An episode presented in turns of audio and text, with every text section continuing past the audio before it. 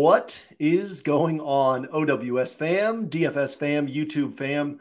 Welcome to the first DFS lab of week 16, 2023. I am JM. He is Keegan. We will be opening up this slate. It's a Thursday. We were just talking before the show. There's still a lot of this deep into the season. There's a lot of unknowns on a Thursday, but uh, we will be opening up this slate, talking about it a little bit, getting our thoughts rolling on this slate, building a roster, and using that as an opportunity to poke around in some of the available angles on this slate, uh, and also talk some DFS strategy, DFS theory, become better DFS players. With that, let's get started. One week season.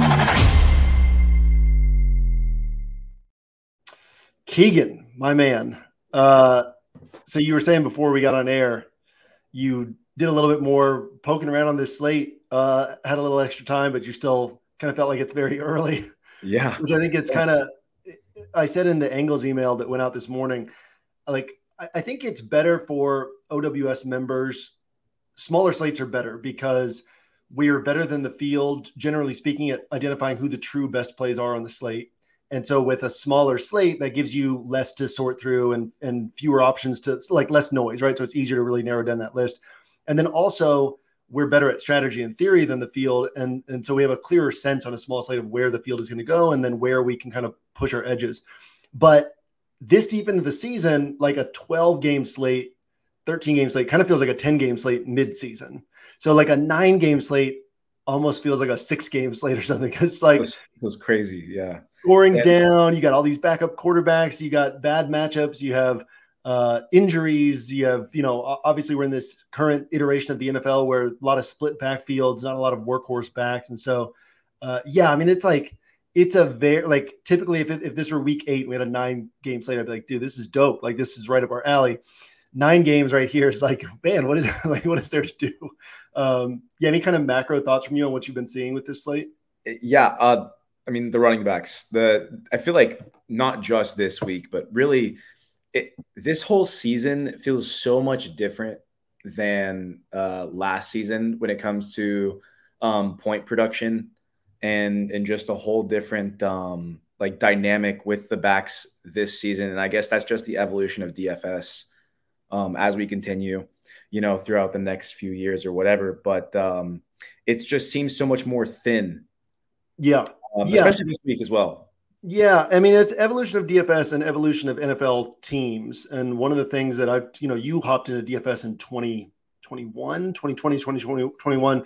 Um, you know, when I hopped in in 2014, I used to laugh that so many people rostered Adrian Peterson because he didn't catch passes and it's PPR scoring and he would be priced as like one of the highest priced plays on the slate.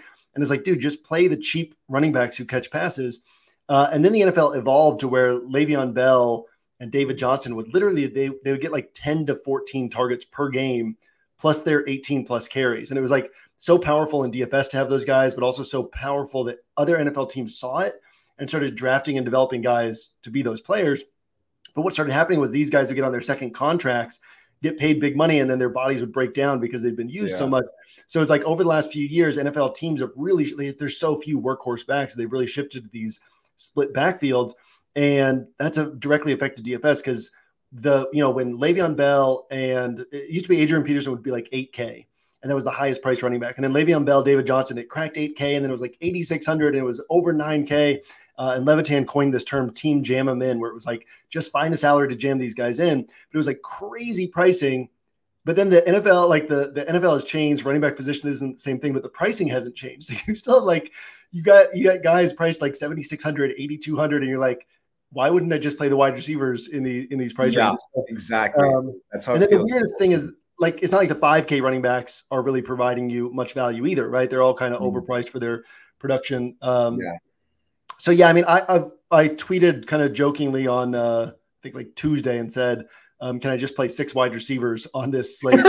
uh, I was looking again last night and kind of thinking, you know, like, you know, if we go top down, right? It's like Rachaad White is is a solid play. Um, he's going to be. In fact, we can pull up your. Uh, oh, you got your notebook. I love it. Uh, we got Rachaad White's kind of a solid play, but like he's seventy four hundred. His best game on the year is twenty seven point nine points. Right, so it's not like he's not like going to blow you away. He's not going to bury you for not playing him. And most of the time, he's going to get you like 17 to 22 points. Uh, I think this this Cowboys Dolphin game is very interesting because of uh, this is pretty crazy. I was looking this up this morning. Nine of the Cowboys games have been decided by 20 or more points. So seven of their wins, they won by 20 or more points. Two of their losses, they lost by 20 or more.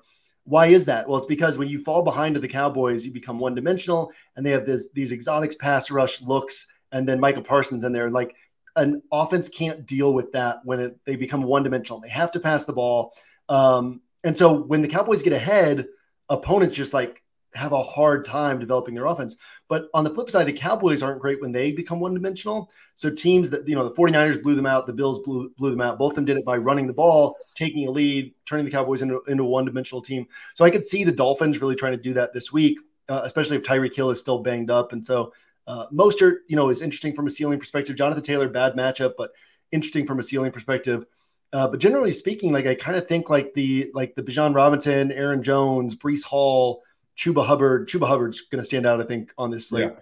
It's almost like you, you can just get down to that price range and get sort of the same range of outcomes, maybe with a little bit more risk taken on, like Bijan Robinson, who knows what Arthur Smith will do with that offense. But yeah, I mean, I, I think that it's thin, and that's one of the first things to note because if it's thin, but then like ownership starts congregating on one or two guys, that kind of gives us free reign to be like, cool, we'll maybe go to some different guys. Uh, maybe some bad chalk will develop this week.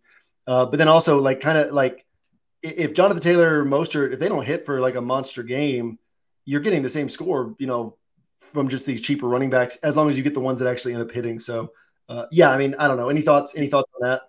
Yeah, is is um Achane out? Is he not um a possibility as well? Is he? No, I mean Achane's a possibility as well. I just um you know his what is this? His last few games it was nine carries, seven carries.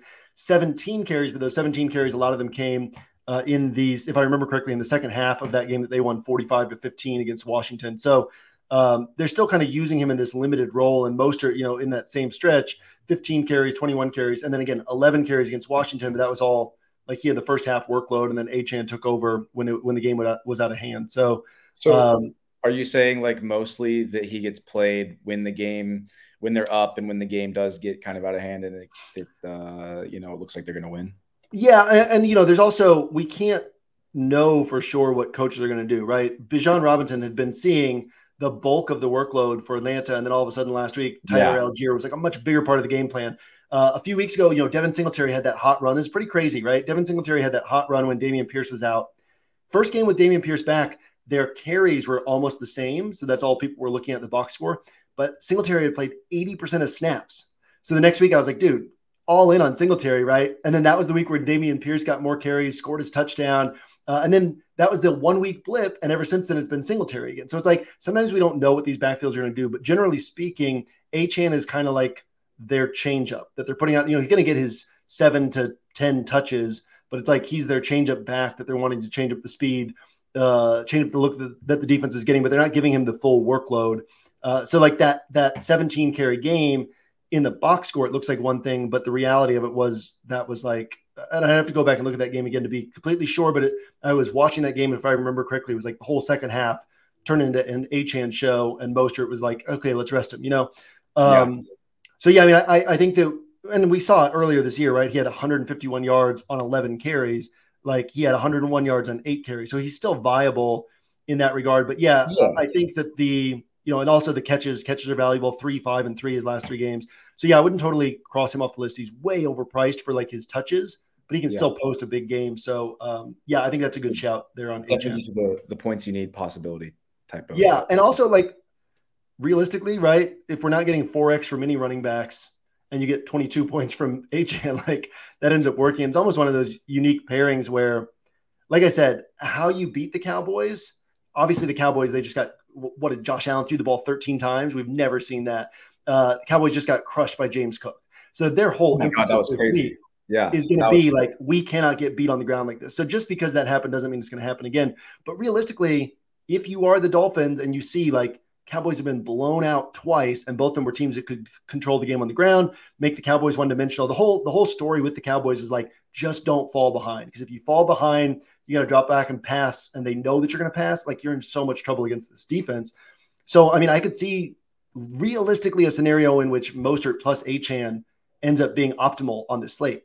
Like they could combine for 50 plus points, and that could be the best running back pairing that you could get. Um, you know, regardless of the fact that they're teammates. So yeah, I mean, this is just a really interesting week at the running back yeah. position. See, this um, is this is the dilemma that I've gone through. The same thing with um Bijan Robinson. Um, you know, like you said last week, it's it, I think it adds a lot of uncertainty to um if he's going to be popular this week or not. And uh, I'm also wondering if I'm even going to play him as much because of um, last week alone.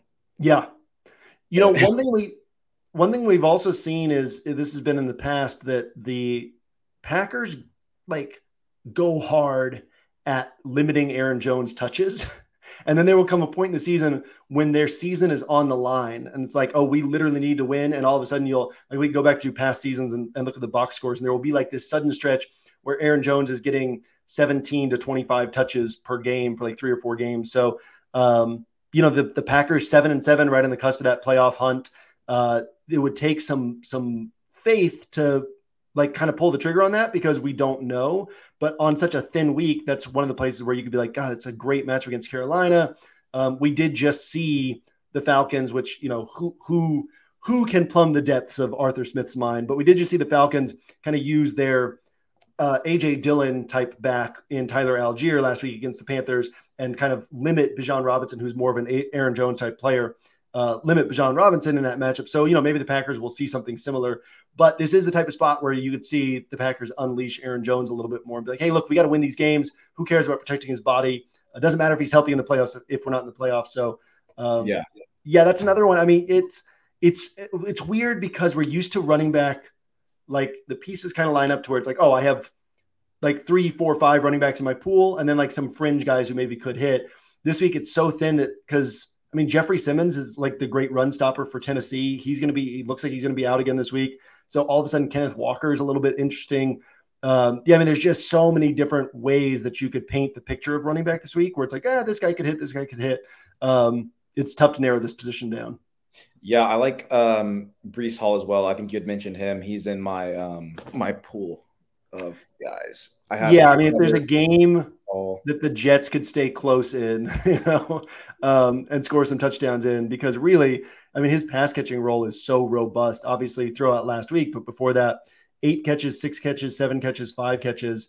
Uh, I mean, that's a tremendous stretch of of games. So then, if he adds a touchdown to that, the big issue is this team doesn't score a lot of touchdowns, but can't they score some touchdowns against uh, against Washington? Kind of wish that um, Zach Wilson was going to be healthy this week because that obviously be better for the offense than Trevor Siemian. But um, yeah, I mean, I think uh, in terms of Breece Hall's targets, it doesn't matter if it's Trevor Siemian or, or, Zach Wilson. But in terms of like their chances of scoring touchdowns, they would have been a, a, slightly better chance of scoring touchdowns with Zach Wilson. But yeah, I mean, I think that Breece Hall very much is like he's one of the safest plays in this bunch because his his role in the pass game is so assured, so his floor is so high, and then he can hit for big plays on top of that. So um, and yeah, man, I mean, I'm glad that we kind of started this running back position because it is, it's such a weird position on this week. Um, mm-hmm. I feel like quarterback's kind of different. That's like there's not that much that stands out. Uh, curious your thoughts on. I mean, I mean, I shouldn't say there's not that much stands out. There's things that stand out, and they stand out like at a higher level than other things on the on the slate. And so it's like a little bit easier to parse down. Okay, here would be my core list at quarterback. Uh, what have you been seeing at that position? Yeah, yeah. So I mean, you got your obvious, you know, the top, the the expensive guys that you would you're probably going to play in a couple uh, lineups and such. But uh, I I do want to mention this just because it was so strange. Last night I had a dream about Trevor Lawrence like absolutely having a bomb game, scoring like 50 plus points and like four touch. Just it was a crazy number, and and he just went crazy and if he does play, I think um, he's also on my list. So, I love that, man. I love that. You know, I remember um, there was an MLB slate one time where I was like, I couldn't like crack the slate, and I was like, I was like, man, I'm gonna take a shower, try to clear my head, and I was like taking a shower. like there was just one player whose name popped into my head, and I was like, dude, that's the ticket. he, like, he like went 0 for 5. like, was like, all right, well, never mind. Um, but yeah. I don't know about the dream. The dream, that's a different category. You know what? The uh, actually, I mean, it's like the Amari Cooper thing we talked about last week, where like Amari was 40% of my player pool two weeks ago. Not because he was like a 40% owned play, like he was that good of a play, but it was just like, you know, he would have been 15 or 20% of my pool and he wasn't cleared from concussion until Saturday night. And so then it was like, oh, literally nobody's going to be on him. Um, with a guy like Trevor Lawrence, you know, obviously a high profile player. If he were to get cleared from concussion protocol on Saturday night, he wouldn't be like 1% owned, but he would be lower owned than like if we had a full if we had a full week of Trevor Lawrence against Tampa Bay with a pretty like thin slate generally speaking, he would get steamed up as like probably the second highest owned quarterback on the slate behind Justin Fields would be would be my guess. Um, so yeah, I mean it's one of those things where he gets cleared on Saturday night, he's going to have like what five, six, seven percent ownership because people will pivot, but like not pivot enough. Like it'll be half the ownership he would have had if we had a full week of, of talking about Trevor Lawrence. Even better there is uh looks like Zay Jones is going to be out this week. Obviously, Christian Kirk already out. So you have like a much more narrow distribution of targets. You got Parker Washington, Calvin Ridley, Evan Engram. Like you know that the ball is going to one of those three guys. So um, no, I like that shout. And honestly, it kind of makes me think if if Lawrence is out, why couldn't CJ Beathard come in and have a, a good game? And that's a guy I really hadn't thought about yet. Um, which actually kind of brings me to, I mean, like, look at this. Nick Mullens put up 22.1 last week. Joe Flacco has put up 22.9, 25.3, and 17.2 in these last three weeks. Uh, people really underestimate sometimes the the value that we can get from these backups stepping in um, and then also the value these backups can provide. Uh, one of the things I thought was really interesting, you know, Jordan Addison put up 32 point something points on Saturday. Jordan Addison was like, I had like 10 to 15% Jordan Addison two weeks ago when Justin Jefferson came back and it ended up being, it ended up being Josh Dobbs under center. In that game against the Raiders, it was three nothing. So obviously, like it didn't work out for my rosters. But what we see is these situations where it's like thin slates, and then people are just like, well, it's thin. Let me just go to the best on paper plays. And you look at a guy like Jordan Addison, who is extremely talented. And j- like we saw Ja'Marr Chase hit with Jake Browning, right? Just because Jordan Addison's playing with a backup quarterback doesn't mean he can't hit. And so when these slates get thinner like this, like ownership gets so condensed on the best on paper plays. And so obviously Jordan Addison was on sa- on the Saturday slate this last week, but if he were on the main slate, what would his ownership have been? It would have been what, 2%, 3%? Um, and he put up 32 point, I think it was 32.1 DraftKings points, you know, in, in the 5K price range. So it's like we can be looking for situations like this where the field is just waiting for more information. And realistically, like maybe we still end up getting like so many quarterbacks have put up good games against Tampa Bay. CJ Beathard's kind of one of these frantic, frenetic, like he's going to run around and try to make plays. He's going to throw interceptions because he's trying to chuck the ball up to his playmakers. He's going to try to run the ball and he's going to fumble it. But like he's also going to be trying to make plays out of structure, and that can lead to big plays and kind of lead to these um, these higher outcomes. Like Joe Flacco, dude. Joe Flacco, if they call a deep pass, he literally doesn't even check to see if the guy's covered or not. He just throws it, you know, like which is why you see like three interceptions, one interception, one interception. Uh, he should have had more than these five interceptions in these three games as well. But he also then hits for big plays because he's just like, dude, I'm just gonna chuck the ball downfield, you know. Um, so Beathard could be one of those. Maybe your dream was like to point you toward the Jags, and if if Trevor Lawrence is out, like, I mean, realistically, Justin Fields, pull up Justin Fields game logs real yeah. quickly. Uh, he's got the obviously limited limited um, with the injuries this year, but he's got the 33 and the 32.9 pointers against Washington and Denver. Those were through the air. Those were four passing touchdown games. Those were games where he had 57 rushing yards in one, but 25 in the other, no rushing touchdowns. Uh, that's it, right? All the rest of his games, he hasn't top 25 DraftKings points. And then he had the two 40 pointers last year. And the rest of the season, he didn't top 25 DraftKings points. So it's like I, I love Justin Fields this week. He's the play that stands out on paper, but yeah. it's like, couldn't he just put up 24 points and then maybe CJ Beathard at significantly less salary or Joe Flacco or whoever else yeah, puts up the same score and you save that salary and just have a lot more flexibility. So uh, I do think it's interesting this week to kind of look to guys like that. Um, yeah, and one thing I've been curious, I I never like looked up the stat. I it's probably pretty easy to figure it out, but I was curious if um the games that Justin Fields does pop off on the 30 plus point games, does Cole Kmet follow with that? Like obviously he might get a touchdown, but from from the games that I've seen, usually he he feeds Cole Kmet in these these passing games that he gets these 30 plus points in. Yeah. So last year, obviously last year they didn't have DJ Moore. So uh, last year, Kmet hit for two touchdown receptions in both of the games where Fields hit. Uh, and then this year he had 27.6 and 15.2. So the 15.2 isn't like, oh, we had to have that score, but basically three out of the four times that Fields has hit, Kmet has hit. Uh, both times that Fields has hit this year, DJ Moore has hit. The great thing about that offense is they literally just throw the ball to two guys, right? Like look through the box scores at the end is like Darnell Mooney has three targets and Equanimeous St. Brown has like one target, you know, and the, the rest of them go to DJ Moore and Cole Kmet. So um, yeah, it ends up being a really nice setup because when, like we talk about, if we get Sam Howell correct earlier in the season, like you still are just getting one spot correct because there's so much guesswork on who might hit with him. Whereas if you like the weeks when you got Desmond Ridder right, like you know that you're getting Drake London right as well. Uh, the weeks when you get Justin Fields right, you know that you're getting DJ Moore and Cole Kmet correct as well. And so it's like you you get three spots right by getting one thing right. So that is one of the values of uh, a Justin Fields and and the fact that he can produce like tournament winning types of scores for these guys. So CJ Beathard, you might get him right, but you're getting him right like 20 points at his price tag is solid, but that doesn't necessarily mean that any of his pass catchers are popping off for big games. So yeah, there is definitely a little bit of an edge there in um, in Fields. Actually, interesting the the Bears. You know, we talked about this last week with before Njoku went off against the Bears. That entire Bears defense is structured to take away wide receivers and filter targets to running backs and tight ends. Um, and so, you know, you tend to see whether the production's there or not, you tend to see a lot of targets to tight ends against this Bears defense. So last week, that ended up following with Njoku getting 10 catches, 104 yards, I think it was, and a touchdown.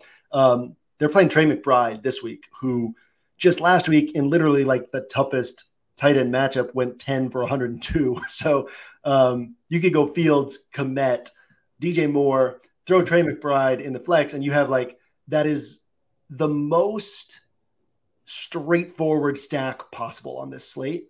And yeah. I, I don't think that it'll be like Fields will be owned, but most people don't do a good enough job just putting the whole bet together. But it's like if Fields hits, it's in a game environment where there's points being scored. Uh, it's in a game where Kmet and DJ Moore are also hitting, and maybe you know maybe they don't both hit for tournament winners, but like you're getting at least a solid score from one of them and a really good score from the other. And then if the game's staying close, it's almost certainly Trey McBride who's doing stuff through the air against Chicago. So um, yeah, I mean, it's like a very clear and obvious package bet that's head and shoulders above any other package bets on the slate, and I just don't think it'll be pursued at the level that it should be. Um, yeah, I definitely agree. I think there's a ton of upside to that uh, like entire little box bet as a whole. Um, I think the only downside would be uh, the price point of Justin Fields, and are is there going to be anybody like you said with the backups? Is there going to be anybody lower that hits for the same amount of points? Right, right, and I think that's kind of the way to. We always want to think about what's the structure of the slate and what are we chasing, right? So it's like if we roster one of the cheap guys, what we need is for Justin Fields to miss. Um, because the cheap guys and, and crazy things happen, right? Baker Mayfield, you know, had one game this year of 23.9 points. Uh, everything else had been 21.4 and below. And then all of a sudden he goes out for 33 last week. It's like crazy things can happen. You can get these big scores from these guys. Obviously, you can see the signs. We talked about it with Mayfield this year of like, okay, he hasn't hit for a big game yet, but he has games of 300 passing yards. He has games of three passing touchdowns. Like those can all fall into place together. He can hit a big game. Um, but realistically, what's likeliest is that none of these cheap guys top like 23, 24 points, right?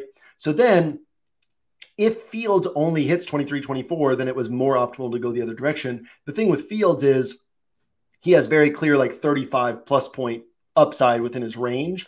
And so we have to think about that as well. So yeah, the downside is like well, what if you spend this extra salary and then Fields is just producing the same score? Well, in that case, you're not winning a tournament anyway, right? And so it doesn't like you wouldn't want to hedge by saying, and I know you know this, you're just kind of like talking to the audience, but you wouldn't want to hedge by saying, okay, well, what if Fields only scores 24? So now I won't do the full stack because I want to account for what if he scores 24. Well, if he only scores 24, you're not winning a tournament anyway.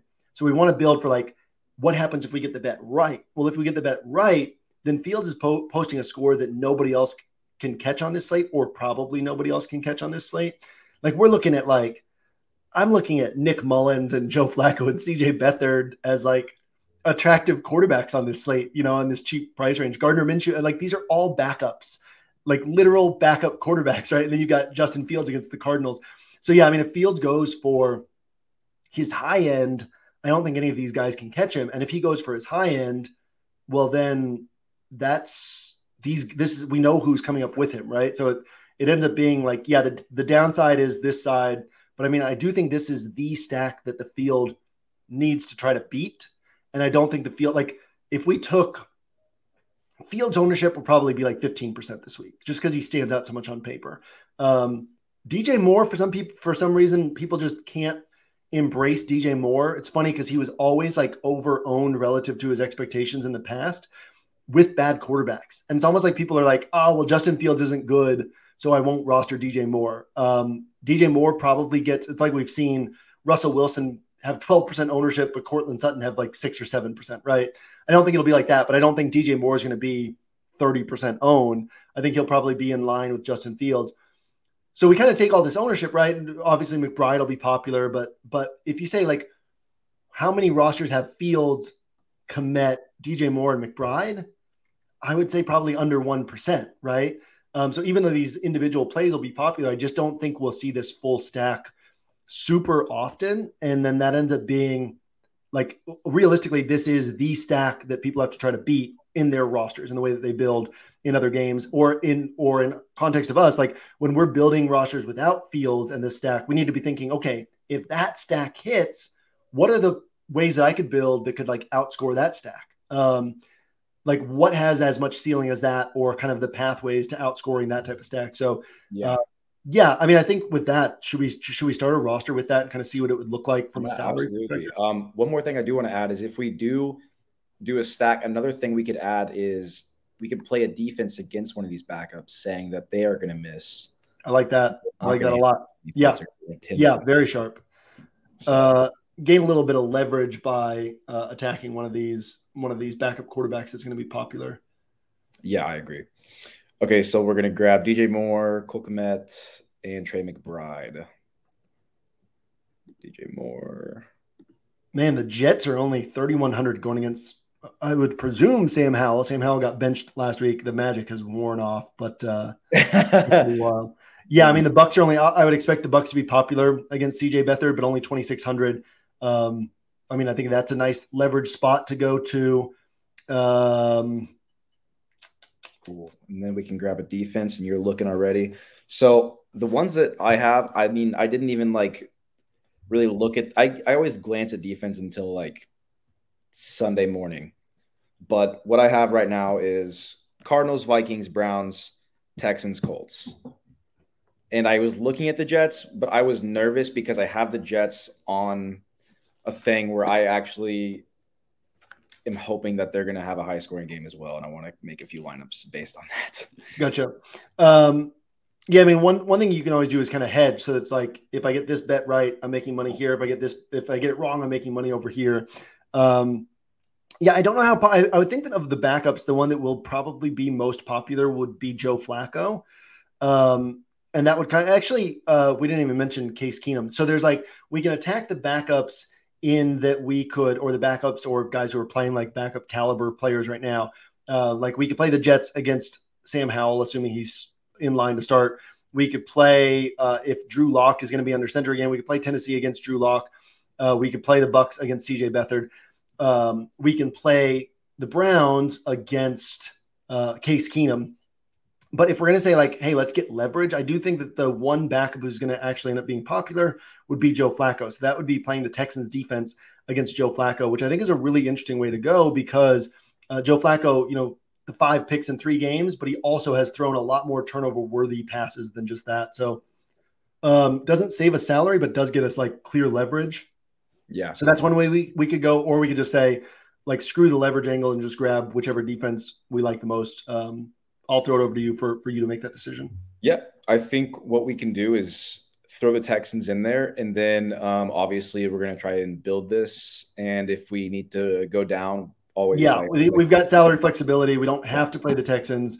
Uh, they're one of the more expensive defenses, but I'm married um, to it. So, yeah, yeah, definitely a nice leverage there. Um, I do think we should maybe try and save some salary on the running back position and maybe try to grab Chuba Hubbard. Obviously, he's probably going to be popular this week, but uh, we have a great little boxed in lineup exactly, like exactly. And I think, and this is an important thing I think that people who are newer to these types of concepts maybe don't think about is that our cumulative ownership on this roster would probably be pretty high. I'd expect Trey McBride to be one of the most popular plays on the slate. I would expect Fields to be the most popular quarterback. I would expect Chuba Hubbard to be popular. So, like, if you just look at oh, add up all the ownership, this this roster has too much ownership on it, right? It can't win a tournament. But when you look at like that, the structure of the ownership and the fact that we're going to have this block of players from this game that most people won't have, and we're actually completing the bet that other people aren't completing with their you know popular exposures to these plays it really doesn't matter that Hubbard will be popular because we have this block of plays together that all correlate well together uh, and won't be owned at a high level. So, yeah, I like that call. Um, ride with the ownership there, ride the sharp play there. I wouldn't mind throwing it. I mean, we don't want to go too cheap just to save salary when you've like we don't want to go to 5K or something just to save salary when you've got Breece Hall at 6,100, yeah. John Robinson 63, Aaron Jones 64. Um, any of those guys that you want to grab above any of really, the others? really would like to grab Breece Hall, but I mean, again, if we have to pivot down, we can always uh, do that as well. Yeah, I mean, I don't know where. Yeah, I'm kind of the same. With I don't know where we have a list that's like super cheap, and I've I've been looking. I just don't see anybody that has the upside to yeah pop off. Yeah, and then in terms of uh savings, one of the most interesting pieces on this slate is going to be Jamal Agnew who super speedy guy, uh, great punt returner, great in the open field. Um, the, every once in a while, the Jags will have these design plays for him. He's only 3,400. Every once in a while, they'll have these design plays for him to just get him the ball in space. Uh, but again, with the injuries to the Jags wide receiver core, he's going to be out there a lot more. And it's one of those where like his low end is probably six or seven points, but that doesn't kill you. But his high end is like a good 18 to 25 points because he can score from anywhere on the field. Um, you think he's going to be pretty chalky this week just because of how many injuries are on that team or yeah i would think so and i would think that i would actually guess and i could be totally wrong on this but i would actually guess that just because agnew has kind of that ball in his hands upside i would i would expect him to be more popular than parker washington so if we wanted on this you know parker washington's only 400 more so if we wanted on a roster like this we could be like you know deeper into the week it's like oh this ownership is is not great for us or whatever uh, or we want to do something a little bit different, we can look at ownership projections and lean on those uh, and kind of go a different direction if if need be. But yeah, I mean, there's nobody who's like leaps off the screen under 5K, but there's plenty of solid options, right? Brandin Cooks and Curtis Samuel, Jahan Dotson, Jackson Smith-Njigba, uh, Dontayvion Wicks. Um, and then, you know, getting down to these Jags wide receivers. And obviously, there's going to be one of these games where Jameson Williams hits for a big game. Who knows if that happens this season or not? But um, you know, he's one of those guys that always take a few dart dart throws on in large field play. But um, yeah, and I mean that gives us some nice salary flexibility to, I guess, mess around with. We've got these guys in the 6K range, um, or we might pivot down at defense and try to get up to Mike Evans or Jalen Waddle. Um, don't we wanted the salary to get all the way up to no? Oh God, Keegan, what? Take the Texans off. Go down to the Bucs. Uh, okay. We got the salary to get all the way up to Justin Jefferson. See, I okay. So actually, that's great because I actually wanted to have a conversation about that. I have a question mark next to Justin, Justin Jefferson, and I've been wanting to know your full thoughts on everything with the backup quarterbacks and is he still, you know, the best wide receiver in the league, so on and so forth. Yeah, yeah. I mean, the you know, obviously, uh, Tyreek Hill has something to say about best wide receiver in the league. But the, the uh, you know, it, we saw Jordan Addison put up 32 points last week with Nick Mullens. You know what I mean? So it's like when you look and say, "Oh, can can Justin Jefferson put up 30 plus points?" You know, Kirk Cousins was was literally playing as like a top 5 quarterback. Um, so the there's a downgrade there. It's not like Justin Jefferson's going to hit 30 points week in and week out like he was doing with Kirk Cousins. I mean, we look at the the start of the season. Um, what was it? Five, four games, four healthy games before he got hurt. He had 26.5 or more DraftKings points in every game. Last year, he hit for like 27 plus in 50% of his games. This year, he started out hitting 26 and a half plus in 100% of his games with Kirk Cousins. So that's not going to be there. But the trade off of the lower ownership and the ceiling that he brings, because I think a lot of people, it's not like we're going to see Justin Jefferson. Imagine last year, Justin Jefferson at 8,100. Like he would have been 35% owned, 8,100 in a good matchup. You can't run against Detroit. This is a like Minnesota can still win the division because they have two games left against Detroit. So they need Detroit to lose the game in the middle.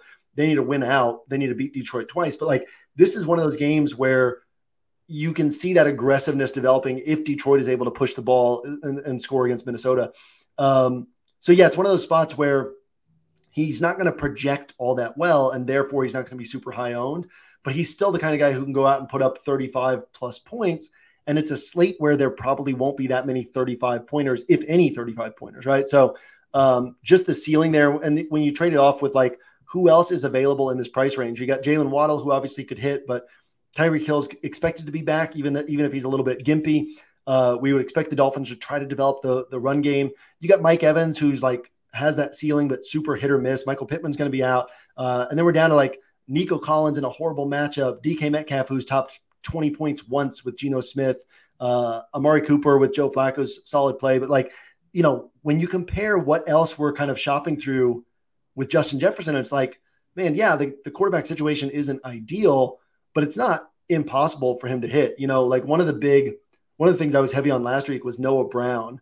And it was the same thing. It was like he was 5K and everyone was going to stay off him because CJ Stroud was out. But it's like, well, he's the alpha wide receiver. Everybody else is hurt. He's the alpha wide receiver in this great offense. You're going to be able to scheme him open. Uh, he didn't get the 100 yard bonus, but he still went eight for 82 and a touchdown. And like the game could have broken a different way to where he could have put up 30 points, you know? So, uh, yeah, I like looking for spots like this where people will be putting that question mark next to Justin Jefferson. Uh, and that's the type of spot that I want to embrace and say, like, I would rather lose because I played a bunch of, like, I wasn't upset two weeks ago when I had a bunch of Jordan Addison and he bombed, you know, because I knew that that what he did last week was in the range of outcomes. I won't be upset if I lose because I play a bunch of low owned Justin Jefferson and he doesn't have a good game. But I would be upset if I lost because I didn't have Justin Jefferson and he yeah. went off to 35 points yeah. at low ownership at 8,100 in a good matchup. So, yeah, I mean, I think that he's an extremely sharp play this week and could easily be. I mean, Miami's been tough against wide receivers. Um, Amon-Ra St. Brown obviously can hit, but he's has kind of like a his ceiling games typically aren't as high as what Justin Jefferson can post. So yeah, I mean, I, to me, Justin Jefferson is the top guy when you take into account ownership, range of outcomes, uh, put it all together. So yeah, I mean, I really like that that little move right there to to get him in this roster. Yeah, man, this this roster is super solid, and I love building these rosters with you every week. I mean, it, I, it does. Help. I'm like looking at the whole roster for the first time right now. I mean, it's ridiculous. Yeah, it is insane. It's crazy. it's Although, a pretty insane roster. Uh, you know, if you uh, look at this like another week, you would think this is a very high um, ownership projected roster. Um, but like you said, it's the way we did it that uh, changes that up. Yeah, that player block is going to be low owned. Um, I would imagine Justin Jefferson will be moderately owned at at most, and um, and also it's just like you. A lot of times you see the rosters in first place in a tournament, and you're like, oh god, that was so obvious. Why yes. like why do they overthink things so much? And it's yes. not that they're like they're still doing something different, which like this roster right here, but this very much looks like a roster that it would finish in first place and people would be like, God, why didn't I see this roster? You know, like it's so straightforward. And it's crazy because you see those those rosters in first place and you're like, how is this not duplicated in this exact tournament? Yeah, how, yeah, yeah, yeah, yeah. Like, how is there not a second one of these and they're tied for first? Yeah, this is this is definitely one of those types of rosters. Yeah. And because of the the Kmet plus McBride, because of the full stack in that Bears Cardinals game, even though these will be popular players, they're popular because they're really sharp plays. Like it's just not going to be compre like uh, combinatorially popular. Uh, Hubbard plus Breece Hall will probably be a somewhat popular pairing, but again, it doesn't matter as much to us because of the way this is put together. And then again, like Justin Jefferson is one of these plays that I, I could see him getting up to 15% owned. But like I said, in the past, if he were at this price tag in this matchup with Kirk Cousins under center, he'd be 35% owned, 40% owned. Um, and so 15%. And then we already said like our full stack of Fields, Kmet, DJ Moore, Trey McBride, that full stack probably on 1% of rosters. So then if if we assume that Justin Jefferson is only on 15% of those, that means that like 0.15% of a tournament field would have that starting point, right? Of this full block from the Bears game plus Justin Jefferson. And like we're so far ahead of the field if we get two bets right, which is just, you know, the Bears and Cardinals scoring some points and Justin Jefferson having a big game. We get those two bets right, and we're just like we're basically everybody else is chasing us for first place on this slate, and then we just have kind of like solid popular plays. So it makes it that much harder for people to catch us, right? Because they have to take like suboptimal plays to try to leapfrog us and make up those points. And I think that's one of the things that when you look at those rosters in first place, if you reverse engineer them, the players are obvious, but also you can kind of see stuff like this where it's like, oh, like they got two things right that put them way ahead of the field. And then the other piece is just like blocked people from catching them and passing them because they, they just didn't make mistakes in their other spots. And that's really what we're doing here is we're trying to get one thing right that launches us ahead of everybody uh, and then sort of block everybody from catching us with just straightforward plays elsewhere. Man, we could almost wrap up this week and just do no more prep or research. you know, I've got duplicate lineup. Let's let's not publish this show. You know, duplicate lineups. just, yeah, I think I'm just going to use this one this week. We're good to go. Uh, I'll use it in high dollar stuff. You use it in low dollar stuff, and and Sounds we'll good. be set. We'll roll forward. um, anything else from you before we get out of here? No, man. I'm super excited to uh, talk about tomorrow and yeah they have this yeah this made me uh, a lot more excited for this week uh, doing yeah. this roster. um, cool, man. Yeah, fun as always. Um, I think we got some good stuff today. Obviously, I feel like we got some good stuff today. Um, anything, uh, anything exciting for you next few days? Christmas stuff? No, nothing exciting. nothing uh, really crazy at all. Um, oh, I, I may have a job interview for nice IT stuff, but uh, besides that, nothing crazy. Um, everybody in the uh, comments, I will try and and look and see. I haven't been really doing that lately, just because uh, life has been kind of crazy. So life has been crazy. but uh, yeah, uh, comment some stuff, ask JM some questions, and um, I'll I'll be the mediator and I'll ask, um, and he can answer. Love it. Cool. Uh, as always, thanks for hanging out with us. We will see you. Keegan and I will be recording again tomorrow, Friday. Uh, that'll go live on Friday night or Saturday morning. So we will see you back here for that. We will see you on one week season throughout the weekend, and we'll see you at the top of the leaderboards on Sunday.